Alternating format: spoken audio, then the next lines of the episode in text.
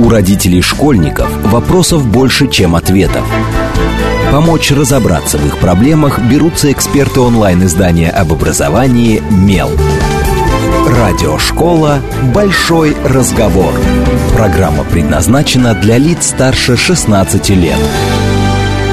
Добрый день, в эфире «Радиошкола». Это совместный проект радиостанции «Говорит Москва» и интернет-издания об образовании и воспитании детей «МЕЛ». У микрофона сегодня я, главный редактор «МЕЛ» Надь Побудогла, а в гостях у меня неожиданный гость. И говорить мы будем на тему, наверное, которую не связана со школьной программой, преподаванием в школе и отношениями с детьми. Нет, связана на самом деле. В гостях у меня Илья Чех, генеральный директор и основатель компании «Моторика». И компания «Моторика» занимается производством бионических протезов, в том числе для детей. И у меня сразу вопрос. Потому что я честно призналась перед эфиром, что я пыталась погрузиться в мир бионических протезов, но я отдаю себе отчет, что за 24 часа, которые у меня были до эфира, я глубоко не погрузилась. Давайте коротко. Для кого, что это, как это? Если получится коротко, конечно. Я понимаю, что задача максимум. Да. Всех приветствую. Значит, что такое бионический протез? В целом протезы есть... существует три типа протезов. Это косметические, которые просто имитируют внешний вид руки. Это тяговые и рабочие. То есть, это протезы без электроники, без какой-либо там робототехники. Они работают за счет сгиба сустава, там, либо кисти, либо предплечья, либо там, локтевого плечевого модуля. То есть, они просто выполняют механически один схват. И роботизированные или бионические протезы, они, соответственно, уже оснащены электроникой, двигателями, датчиками, которые считывают мышечную активность. То есть бионический протез работает как? Человек представляет у себя в голове фантомный жест. То есть, допустим, он хочет сжать руку в кулак. При этом, если мышцы сохранны в культе, то они сокращаются, они пытаются выполнить эту команду. И специальные датчики, которые мы разрабатываем, они, соответственно, считывают это намерение выполнить этот жест и передают его на роботизированное устройство, то есть на протез, который, собственно, этот жест выполняет. И основная задача бионического протеза – это правильно считать те или иные команды, которые человек дает, и передать их на, собственно, сам модуль кисти, чтобы выполнить эти жесты. Ну, и то есть получается, что это звучит, конечно, как из области научной фантастики, но я рада, что это уже не научная фантастика. То есть это, по сути, возвращение человеку способности управлять протезом практически как он бы управлял какой-то своей рукой, ногой, частью тела, которая потеряна в обычной жизни. Все так. Ну, технологически, да. Единственный нюанс, что мы пока не можем, то есть технологически мы не умеем считывать вот мелкую моторику, да, то есть движение отдельных пальцев.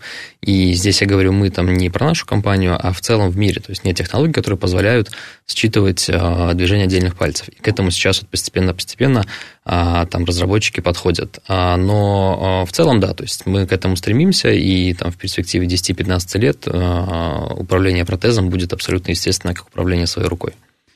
Ну, и опять же звучит это, я тоже вот когда читала одно из ваших интервью до эфира, там была такая фраза, которая меня немножко, как читателя задела, то есть, мы взяли там 3D-принт, и я немножко почувствовала себя когда я приезжаю куда-нибудь не в Москву, меня сразу приводят в кванториум и говорят, вот у нас здесь есть 3D-принтер, и у меня здесь произошел такой внутренний ступор. Я думаю, так, 3D-принтер.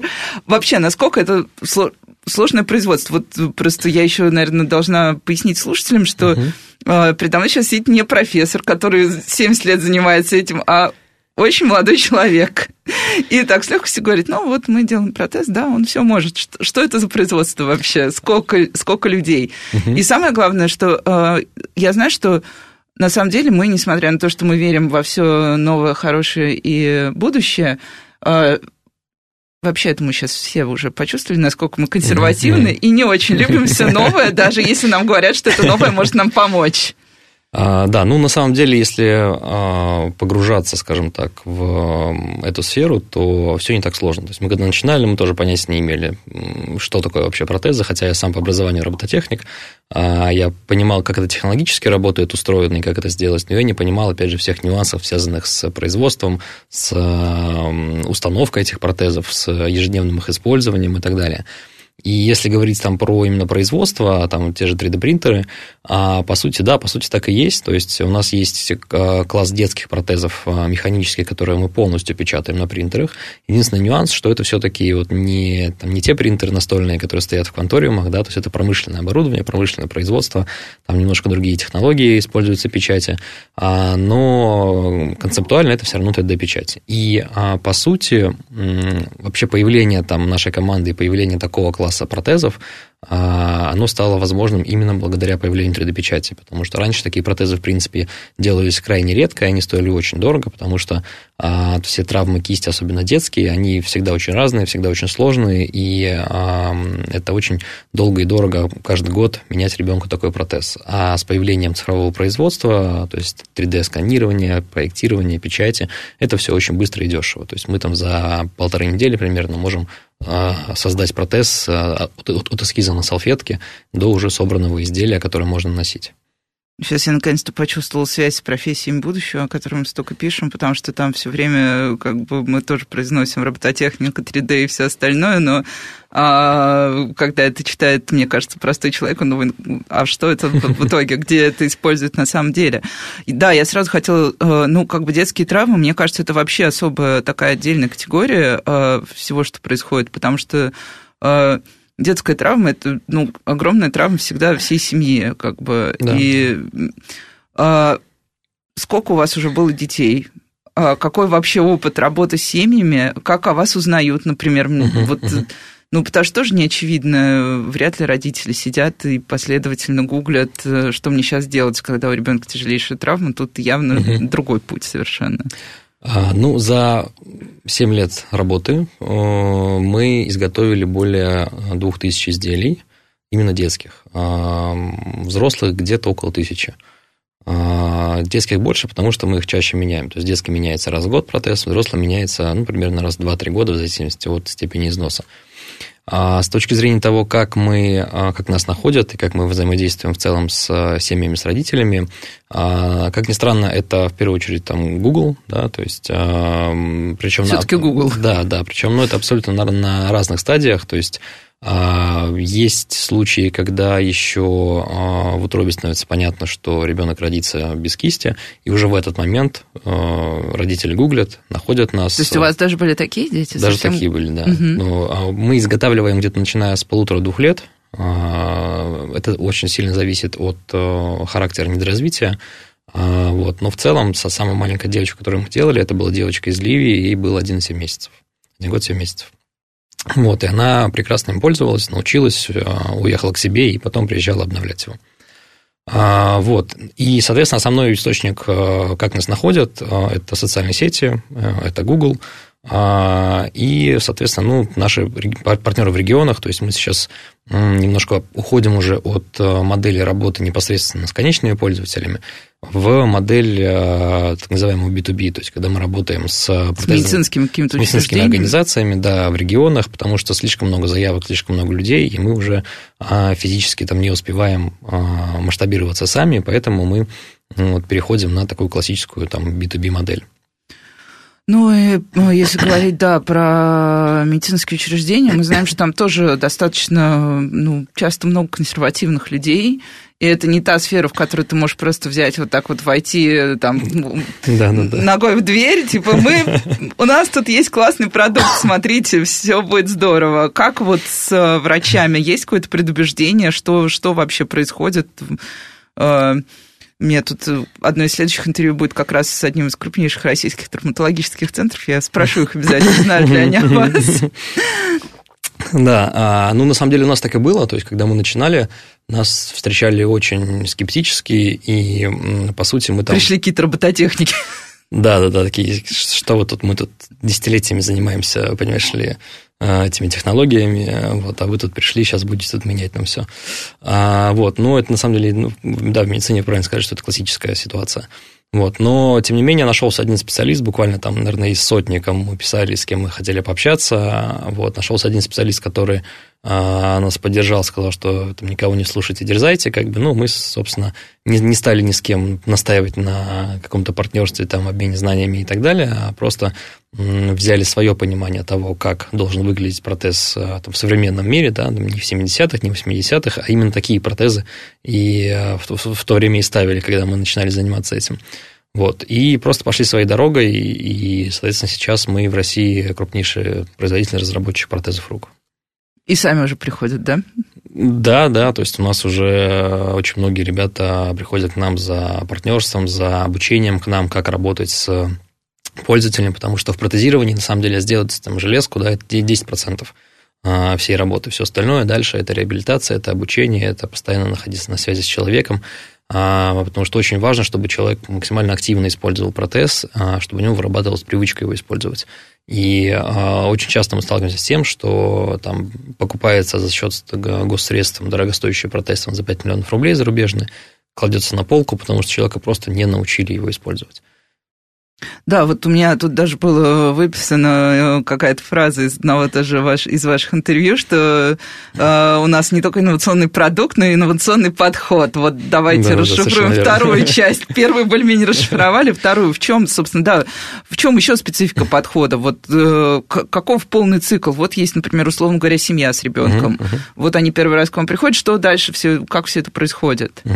Ну, основная специфика подхода в том, что мы, по сути, являемся неким единым окном для вот семьи, для человека, и мы оказываем поддержку и услуги, либо наши партнеры оказывают услуги на абсолютно всех этапах там, производства и жизни вообще с протезом, начиная от там, первого освидетельствования, получения инвалидности и так далее, то есть мы оказываем юридическую поддержку, куда сходить, какие справки нужны, были у нас кейсы, если там, человеку не выдается инвалидность там, по характеру травмы, или пытаются вписать там не бионический протез, нормальный, функциональный, а косметический, там, со словами, что не нужен вам этот бионический, он там плохо работает, не слушает никого и так далее. То есть здесь мы тоже подключаемся и в том числе там, связываемся через федеральное руководство для того, чтобы они провели работу с региональными своими отделениями. То есть, да, такие ресурсы у нас тоже есть. Вот. И далее, соответственно, консультируем полностью по технической составляющей, то есть какая функциональность у протеза, что есть у нас, что есть там у зарубежных. То есть мы не стесняемся говорить о наших конкурентах, об их особенностях, там, преимуществах, недостатках и так далее. Предлагаем всегда какие-то индивидуальные вещи, потому что чем мы хороши как компания-производитель, тем, что мы находимся здесь, в России, все производство у нас в России, вся разработка у нас в России, и, соответственно, мы можем очень быстро и, по сути, там, ну, бесплатно с точки зрения влияния на цену протеза вносить какие-то индивидуальности с точки зрения дизайна, с точки зрения функциональности в этот протез и так далее. То есть там любая раскраска протеза, любые логотипы, там, супергерои и так далее, все это входит изначально. Были протезы с супергероями? Каждый третий, наверное.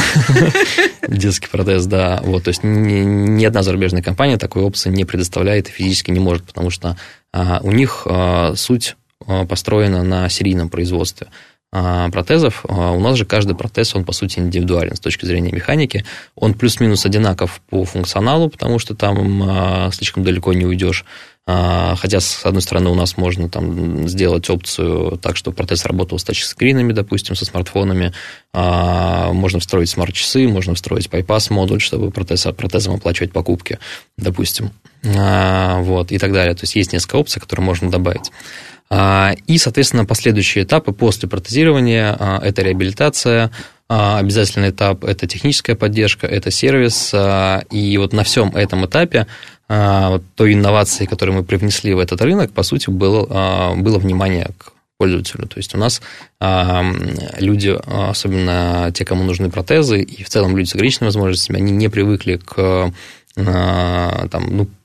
человеческому сервису, скажем так. У нас, в принципе, в России с сервисом достаточно Да у нас даже вот с обычными людьми проблемы, у которых нет никаких ограничений по здоровью. Да. Да, мы только-только начинаем вовлекаться в то, что сервис превыше всего, и вот этот подход, он позволил нам сформировать имидж компании, которая действительно заботится о своих клиентах, о своих пользователях, и это, как мы сейчас видим, там, оглядываясь назад, это, по сути, послужило даже, наверное, большим импактом, нежели там, разработка какого-то инновационного продукта, там, нового типа протезов для детей и так далее. То есть ключевое было все-таки сервис. А что касается общения с родителями, вот, ну, то есть мы, например, однажды брали интервью у девочки, у которой как раз бионический протез, и она относилась к нему с очень большим юмором, то есть она сказала, ну, меня зовут Киборг, мне вообще все нравится, со мной все замечательно. При том, что у родителей, естественно, было совершенно другое отношение, подход, ну, потому что, опять же, это детская травма, это понимание того, что у твоего ребенка могут быть определенные затруднения в жизни.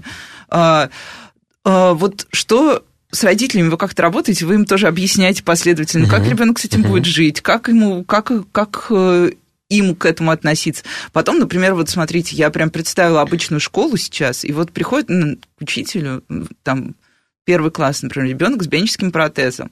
Вот что здесь делать учителю, совершенно непонятно, потому что понятно, что как бы его задача ставить там письмо и все остальное, а тут ребенок с явным ограничением. Может быть, педагоги к вам приходят, я не знаю, за рекомендациями, может, тренеры, ну, потому что физкультуру тоже никто не отменял, дети должны двигаться вне зависимости от всего, что есть. Да, это очень важный аспект, и, опять же, если говорить про, допустим, школы, то мы периодически проводим так называемые уроки доброты, то есть это мы приезжаем в школу, и наши специалисты рассказывают, показывают в целом про детей с ограниченными возможностями, как нужно к ним относиться, что не нужно, там, скажем так, чем больше ты их жалеешь, тем меньше им комфортно от этого. Вот, работаем с преподавателями, опять же, да, какие-то нюансы рассказываем. У нас есть психолог, консультант, который уже давно с нами работает и, соответственно, помогает в этом деле. Вот, поэтому эта работа ведется. Со спортивными тренерами у нас вообще это очень отдельная история. Мы в этом году запустили большой проект с Nike совместный, который называется «Спорт без границ». И задача как раз-таки проводить мастер-классы обучения по всей России, и сейчас мы это переводим на международные рельсы, тренеров различных секций абсолютно спортивных, там и футбол, и дюдо, и там гимнастика, и так далее. Как правильно работать, собственно, с детьми с ограниченными возможностями. Здесь мы не берем только отсутствие рук, мы берем сразу шире и, соответственно, проводим вот такие под эгидой Nike обучения, повышение квалификации, потому что устроить ребенку там, без руки спортивную секцию – это прям отдельная история. То есть очень мало кто из тренеров готов брать на себя ответственность, не зная, какие нюансы, там, какие риски есть и так далее. И в этом плане мы тоже активно помогаем вот такими совместными проектами. А с родителями же есть две категории, скажем так, родителей. Те, которые, скажем так, легко относятся к особенности ребенка, и таких, на самом деле, большинство, то есть, которые, это родители, которые там с ранних лет, когда ребенок начинает осознавать свою особенность и так далее, они ему там четко говорят, что да, это так, ничего не бойся, ничего не стесняйся, там, если в школе спросят, так делать, что случилось с рукой, говори, крокодил откусил, вот, собственно, не прячь, вот сейчас мы тебе сделаем там крутой цветной протез, как бы будешь суперзвездой у себя в школе. Вот. Есть родители, которые, наоборот, пытаются все это засмаскировать, косметический протез, засунь руку в карман. Чтобы никто не догадался. Да.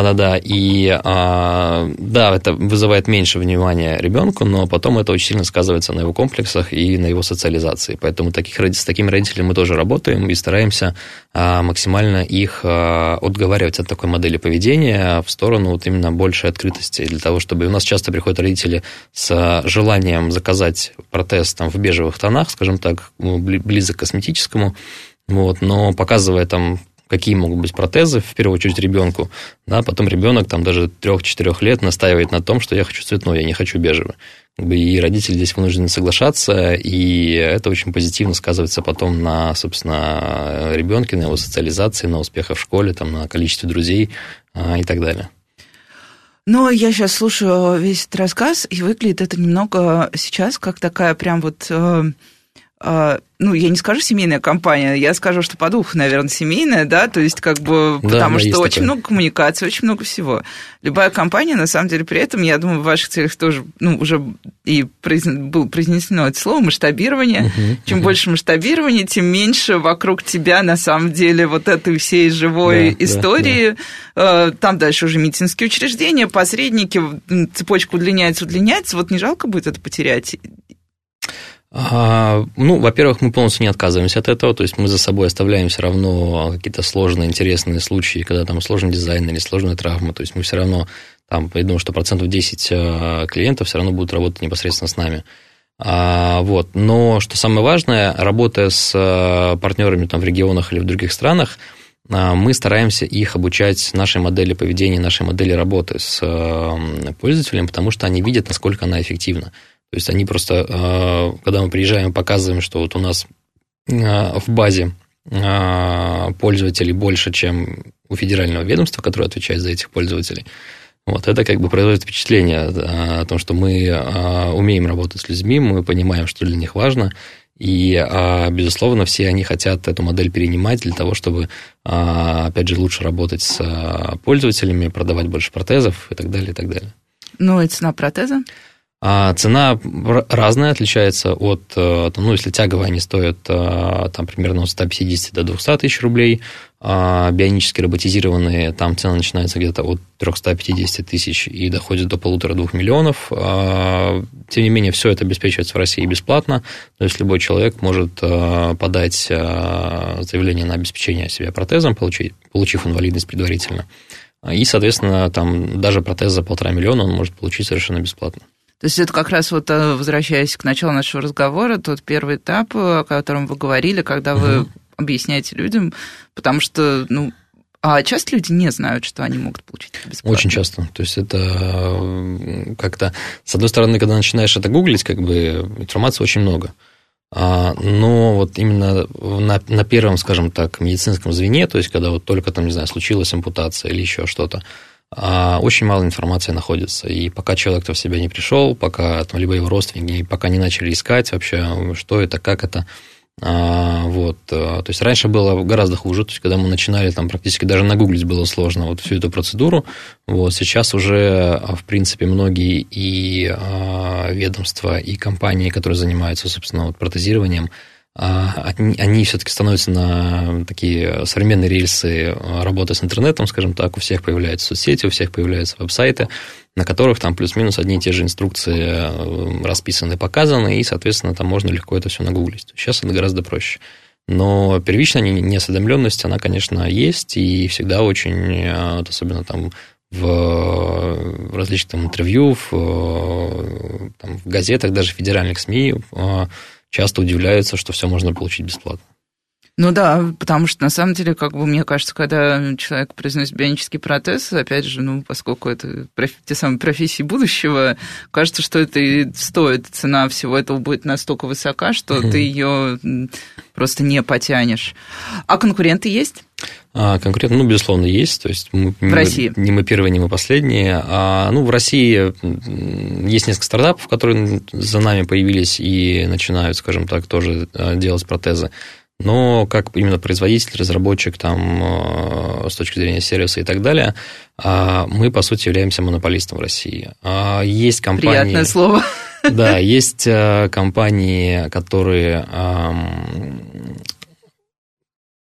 производят протезы и выдают их как конечные изделия. То есть, что такое протез? Протез – это вот полуфабрикат, то есть сам модуль кисти с электроникой, там, с механикой, со всем, и культиприемная гильза. Это вот та самая индивидуальная вещь, которая, собственно, изготавливается непосредственно под человека, все это соединяется, и получается протез. Вот в России много протезных предприятий, которые могут закупать наши полуфабрикаты, зарубежные полуфабрикаты и собирать из них протез для конечного пользователя. Но вот именно как разработчик-производитель мы крупнейшая в России компания, есть еще несколько маленьких компаний и, соответственно, в основном зарубежные. Так, ну и что, сейчас мы прервемся на короткие новости и сразу после них продолжим, поговорим не только уже про протезы, но и про то, зачем вообще люди поступают на робототехнику, как, с чего мы все начинаем. С вами Радиошкола, не отключайтесь. У родителей школьников вопросов больше, чем ответов. Помочь разобраться в их проблемах берутся эксперты онлайн-издания об образовании «МЕЛ». Радиошкола «Большой разговор». Добрый день, в эфире снова «Радиошкола». Это совместный проект радиостанции «Говорит Москва», интернет-издание образования и воспитания детей «МЕЛ». У микрофона по-прежнему я, главный редактор «МЕЛ» Надь Побудогла. В гостях у меня Илья Чех, основатель и генеральный директор компании «Моторика», которая производит бионические протезы, которые, как мы уже выяснили, помогают, например, ребенку, потерявшему кисть, вернуться к жизни нормального ребенка, а не ребенка, которого все жалеют, и все смотрят и пытаются как-то оградить от всего. Добрый день еще раз, Илья. Добрый день. И, на самом деле, мы уже поговорили про моторику, поговорили про протезы, поговорим про прошлое, потому что я иронизировала в первой половине программы про профессии будущего, но действительно это так. То есть, с одной стороны, все родители хотят выбрать своему ребенку какую-то классную профессию, которая даст ему потом некий буст в нашем быстро меняющемся мире, как сейчас любят говорить. Вот, робототехника из раза в раз. Вот все атласы профессий будущего. Мне кажется, у меня уже дома лежит просто вот собрана целая библиотека того, кем ты можешь стать. Мой ребенок обычно листает и говорит, что бы из этого выбрать? Вот. Как появляется решение пойти в робототехнику? Потому что, ну, условно говоря, мы знаем, как появляется часто решение стать медиком, потому что мама и папа медики говорят, ты идешь в медики, и у тебя нет особого выбора. Или там, ну, мне, например, говорили, вот ты будешь переводчиком. Я не стала переводчиком, но у меня была очень сильная воля к победе. Вот, да, робототехника. Как вообще выбор? Математическая школа, математический класс, что там?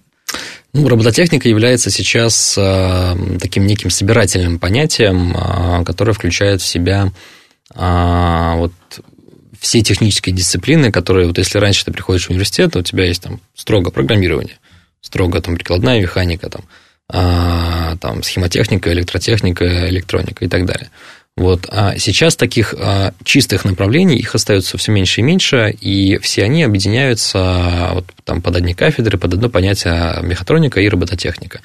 То есть, это комплексная дисциплина, которая включает в себя очень много мелких дисциплин, которые раньше были отдельными. И здесь, на самом деле, если говорить как к этому приходят, то, безусловно, все начинается там с физмат-классов, с увлечением техники, там, с ранним программированием, там, ты сидишь, там, тебе 8 лет, ты собираешь на лего роботов, как бы это тоже робототехника в упрощенном формате, но как бы она дает основные понимания того, как взаимодействуют между собой там сенсоры, контроллеры, двигатели, что с помощью вот этого вот бегающего чуда можем взаимодействовать там с физическим миром, да, то есть толкать кубики, еще что-то делать.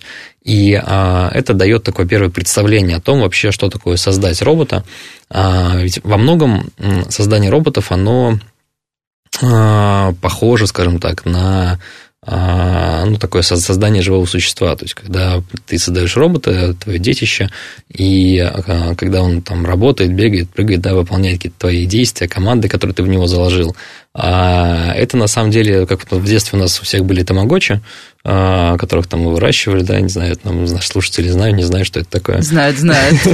Мне кажется, тамагочи были действительно всех. То такие вот робоконструкторы сегодня, это, по сути, такие тамагочи из прошлого времени, с которыми ребенок, собственно, занимается, там, может даже заботиться о них, давать им новые задания и так далее, и так далее. То есть, это очень интересный процесс наблюдения, как ребенок вообще начинает погружаться в робототехнику.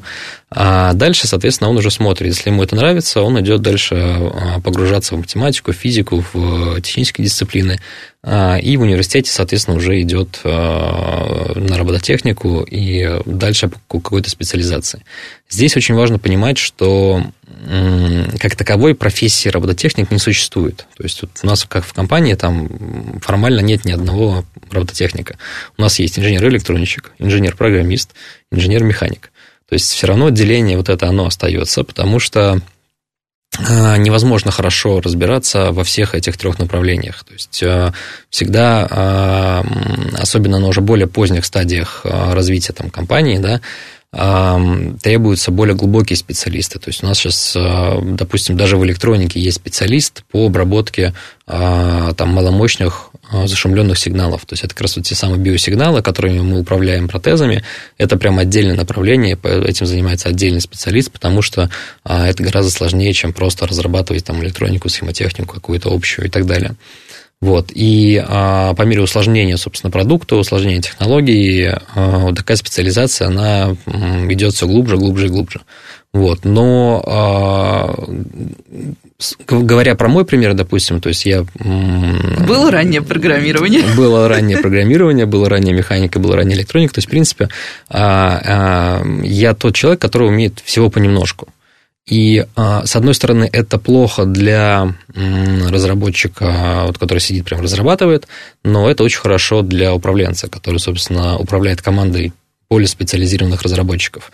То есть, я как робототехник, я могу понимать, там, говорить на одном языке практически с любым специалистом из этой отрасли, и это очень сильно помогает с точки зрения планирования проектов, постановки задач, проверка результатов этих задач, выработка какой-то общей концепции, там, как будет выглядеть там, наш протез или наш робот и так далее. То есть,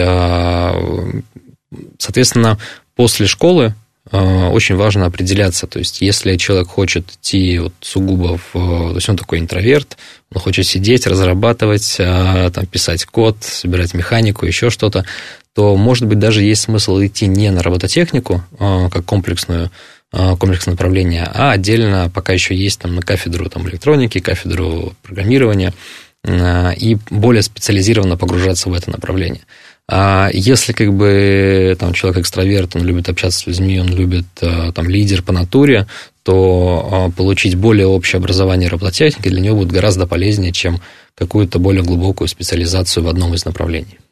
Ну вот я сейчас это все слушаю и пытаюсь, знаешь, наложить на идеальную картину мира. В идеальной картине мира я очень часто, например, когда приезжаю тоже в разные школы, вижу кружок робототехники. Угу. Как правило, это... куча лего, сваленная, да. Пыльноватая, вот, где сидит там человек 7, и по схеме собирают что-то. Угу. У меня всегда есть внутренний вопрос. Ну, у меня тоже есть лего-роботы дома. Собрать по схеме, ну, даже я справляюсь. Мой ребенок лучше меня, быстрее, но тем не менее. Собрать вне схемы, вот это уже другой вызов, но этому совершенно не учат. Более того, вот сейчас это точно так же, как мы недавно шутили с коллегами из Mail.ru, над объявлением формата «Стань дата-инженером за 3 минуты». Вот эти курсы все с красные. Кто такой дата-инженер, кто такой робототехник? На самом деле, в школе же тебе не рассказывают, что это вот так, что это и вот это, и вот это, и вот это, и вот это. В школе тебе не рассказывают, что есть масса вариантов. Откуда... Это такой философский вопрос. Откуда вообще дети должны, родители, об этом узнать? Меня вот он очень беспокоит, потому что, ну, действительно, часто выбор профессии в итоге тоже робототехнику выбирают, ну, просто потому что модно. Ну, в каждой дырке уже робототехника. Модно, отлично, вперед. И дети оказываются как раз в ловушке того, что они вроде и физмат закончили неплохо, а что делать дальше, непонятно. Да, ну, здесь, это правильно сказать, что это философский вопрос, да, то есть здесь очень много зависит от преподавателей, от в целом, там, как построена система образования, и сейчас, к сожалению, нет, там, ну, скажем так, нет KPI на там, развитие фантазии у ребенка, да, или на развитие творчества с точки зрения создания чего-то. И, естественно, очень там в тех же лего-конструкторах, да, в чем их огромное преимущество, особенно если там школа может позволить закупить себе их много, разных, соответственно, да, то есть... Можно смешать. Да, да, и преподаватель должен как бы об этом думать, что, да, первых ты собираешь по инструкции, как только собрал всех по инструкции, дальше ты просто высыпаешь им на стол все эти компоненты и, говорит, собирайте, что хотите. Вот. И таких очень мало, соответственно, преподавателей, которые понимают, что именно в таком творчестве может рождаться какой-то новый продукт, новая технология, и ребенок может по-настоящему понять, что да, ему это интересно. Потому что если ему это не интересно, то он не будет проявлять фантазию, не будет собирать все это, и он очень быстро поймет, что это не его. То есть, собирая по инструкции, он просто действует как домашнее задание. А если ему говорят... собирай все, что хочешь, то скажет, да, не, я лучше пойду книжки почитаю, как бы там буду литератором, мне это интереснее. И в такие моменты ребенок быстрее понимает, собственно, техника это вообще его, или все-таки вот просто домашку сделаем, проехали, как бы и пойду дальше там танцевать, футбол играть и так далее. Вот. А с точки зрения, соответственно, там, родителей, где это учить. Наверное, поэтому там дети медиков становятся медиками, потому что у родителей нет сил уже изучать что-то еще и смотреть вообще, как устроен мир. И им проще всего там порекомендовать, навязать, убедить, что все-таки вот эта вот медицина, это вот... Потом это стабильно.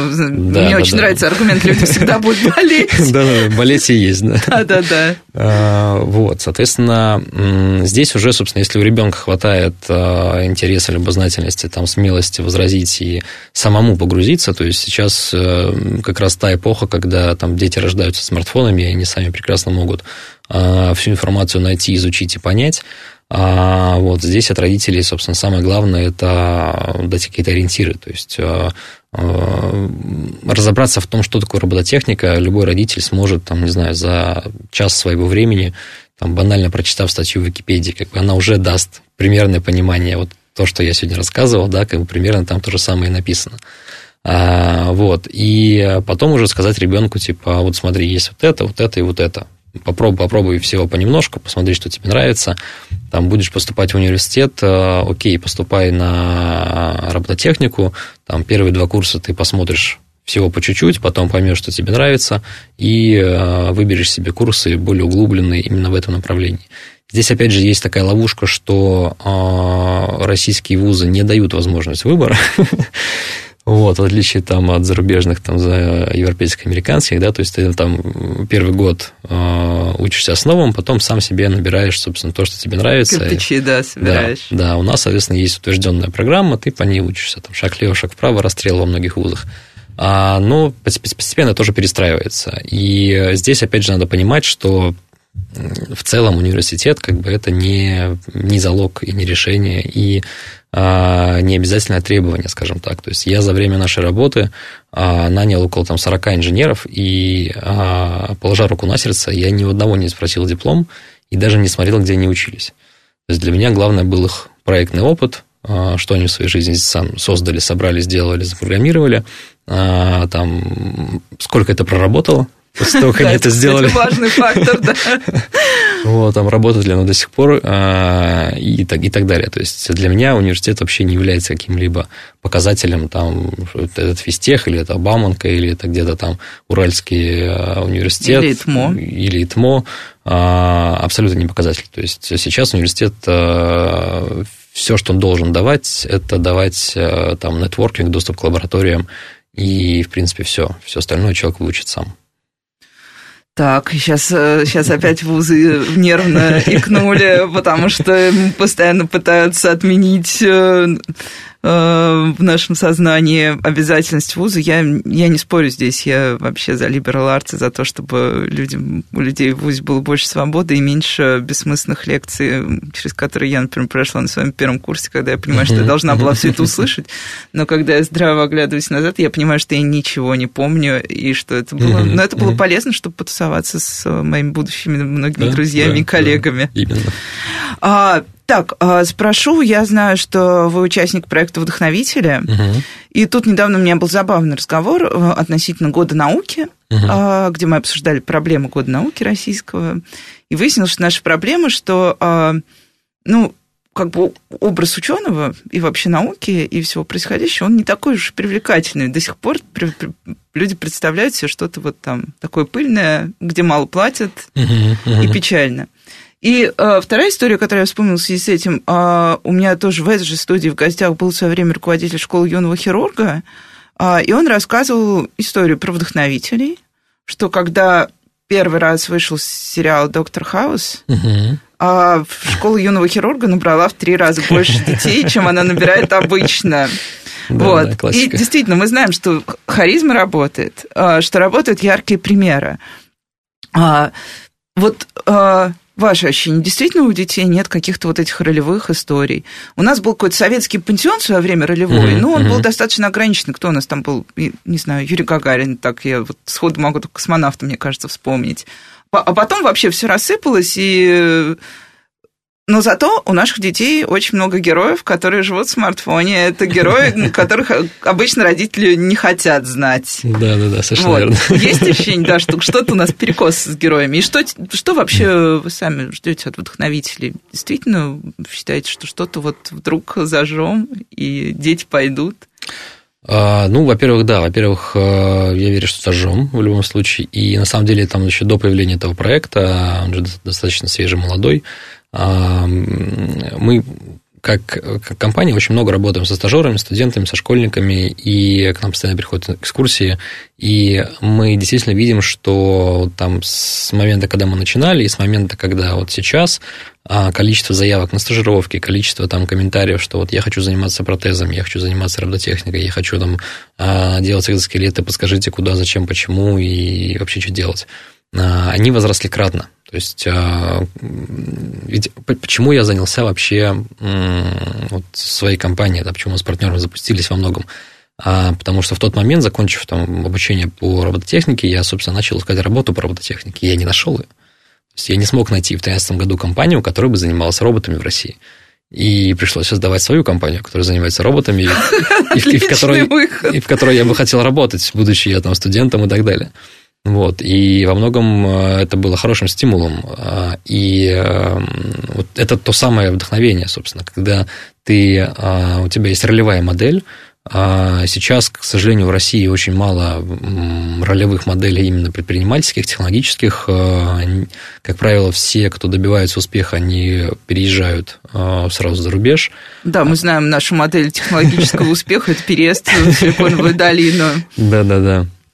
Вот, и задача, собственно, проекта «Вдохновители», по сути, популяризация наших отечественных предпринимателей, которые добиваются успеха, которые создают там новые отрасли, новые технологии, новые рынки, то есть такие местные Илоны Маски, скажем так. И, мне кажется, еще одна важная задача – это не столько даже обратить внимание там, детей на то, что все это возможно, и там, можно добиться успеха, там, никуда не выезжая и так далее, а в том числе обратить внимание и государство на то, что на проблему. То есть на то, что нет ролевых моделей, на то, что вот, там, работа ученого ценится крайне низко, и никто не хочет быть ученым в России, потому что понимает, что на этом не заработать. То есть финансирование, скорее всего, не будет на ваши проекты, если это не частные какие-то истории, которых там на пальцах одной руки можно пересчитать фактически. Вот. И вот я вижу две такие ключевые задачи. С одной стороны, это показывать некую ролевую модель там, технологического предпринимателя, с другой стороны, показывать там, правительству, государству, что как бы, если так дальше будет продолжаться, то как бы, у нас останутся только зарубежные ролевые модели, а зарубежные ролевые модели заточены, опять же, на то, что перетаскивать мозги за рубеж. Да, если спросить, опять же, моего ребенка, его одноклассников, кого они знают классным из предпринимателей, они назовут одно имя, я думаю, все догадываются, кто это. Да, совершенно верно. Потому что машина продолжает лететь в космос, и ничего лучше, пока Россия не показала детям, чтобы так захватило и заставила задуматься о том, что неужели все это возможно, и неужели я тоже могу как-то в этом участвовать. Да, к сожалению, так. Но... Окей, а есть ощущение вообще, что вот я просто помню, что в какой-то момент я осталась там, наверное, без больше половины моих друзей как раз, просто мои друзья были с мехмата, они однажды взяли и уехали. Есть ощущение, что сейчас все-таки меньше уезжают, вот, ну, даже по настроению, не знаю, там, стажеров, инженеров, что вот, что люди видят для себя какой-то шанс нормальной жизни здесь, и даже не жизни, а просто возможности развития. Тут же решают не только деньги, но и возможность развития для человека. Такие тенденции есть, мы их видим однозначно. Они, в первую очередь, связаны с упрощением, скажем так, технологий, с упрощением доступа к этим технологиям. То есть, допустим, когда мы запускали проект, да, у нас там, по сути, в Москве, наверное, было там 3 3D-принтера, на которых мы могли печатать наши протезы. Сейчас их десятки и сотни уже, не только в Москве, но и по всей России. И, соответственно, порог входа в какой-то технологический проект, он существенно ниже. То же самое там с IT-стартапами, с программированием, да, то есть любые курсы Оксфорда, Кембриджа, MIT, все находится в открытом доступе. Заходишь в интернет, гуглишь, учишься, создаешь продукт, создаешь там какую-то платформу, еще что-то. Да, безусловно, есть проблема, что там найти финансирование здесь, найти финансирование за рубежом, это как земля и небо, но это тоже постепенно развивается. То есть, там, условно, там, той же там, Кремниевой долине, сколько, 70 лет плюс-минус. Там, нашей венчурной инфраструктуре, ну, дай бог, 20 лет. Только-только-только начинает, там, даже, наверное, меньше. Вот. И, соответственно, невозможно там, вот, за такой короткий период пройти весь тот путь, который, собственно, там, ребята проходили десятилетиями. И это тоже постепенно будет развиваться, и, вот, собственно, с развитием технологий, с развитием доступности, с развитием венчурного рынка, то есть доступа к финансированию, отток будет постепенно прекращаться, потому что как бы, смысла особого нет. То есть я знаю очень многих ребят, которые хотели бы вернуться, которым, собственно, по менталитету больше нравится жить там, в России или в СНГ странах, нежели там, в Европе, в Америке, но которые понимают, что как бы, финансово им здесь делать нечего. То есть они не смогут найти финансирование на свои проекты, они не смогут, то есть рынок и там, благосостояние людей не позволяет там, производить и продавать те или иные продукты и технологии на этих рынках и так далее. Но у вас самого не было желания уехать в какой-то момент? Нет, у нас ни у меня, ни у партнера желания уехать не было.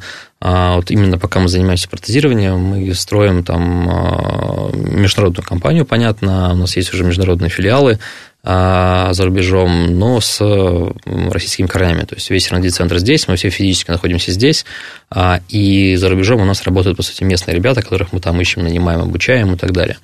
Вот, соответственно, потом... когда придет время заниматься другими проектами, соответственно, ну, поскольку я хочу заниматься больше космосом все-таки, и там я с детства увлекаюсь астрономией, астрофизикой, вот, то, собственно, где я буду заниматься космосом, это уже второй вопрос. И, к сожалению, вряд ли это будет в России. Вот, я только хотела спросить, где как раз та точка, где у нас космос, мы все пытаемся, мне кажется, нащупать, но с космосом еще сложнее, чем со всем остальным почему-то получается в последнее время. Ну, а где та точка как раз, когда вот вы поймете, что все, в моторике уже все сделали, и начинается история про космос. Как вообще происходит вот этот вот переход от одного к другому? Я пока не знаю, у меня не было таких переходов. Вот, то есть моторика, это просто пока мысль о том, что это просто планы на будущее. То есть моторика – это первая, по сути, первый стартап, который мы запустили. И я даже не уверен, что я захочу запускать второй стартап какой-то. Потому что это как бы тоже такое... Это, конечно, очень интересно и весело, вот, но и очень сложно. Сложно и болезненно еще временами, мне кажется. Да. Для вот. Всех участников. Поэтому пока непонятно. То есть у нас есть миссия, у нас есть цель создавать технологии, которые обеспечат там, 100% людей, которым нужны протезы, этими протезами. Вот, мы не исключаем, что однажды там, к нам придут и захотят нас купить, те же там, зарубежные стратегические инвесторы, либо там, кто-то из отечественных крупных игроков. И то есть, все возможно. То есть мы пока не загадываем, и, соответственно, как будет дальше развиваться событие, пока непонятно. Но вот цель моя – это... улететь на Марс, скажем так. Ну, понятно, сначала 100% протезов для всех, кому нужны, а дальше Марс, ну что, все, мне кажется, мы определились с ролевыми моделями. На самом деле, правда, хочется, чтобы у детей были классные герои, и мне, например, все равно, какие это будут герои, отечественные или западные. Главное, согласен. Чтобы они просто были, и чтобы они были разные, потому что в последнее время наша линейка как раз супергероев как-то очень сильно сузилась. Ну что, друзья, с вами была Радиошкола. Мне было очень интересно. Надеюсь, что и вам. До встречи на следующей неделе. До свидания. До свидания.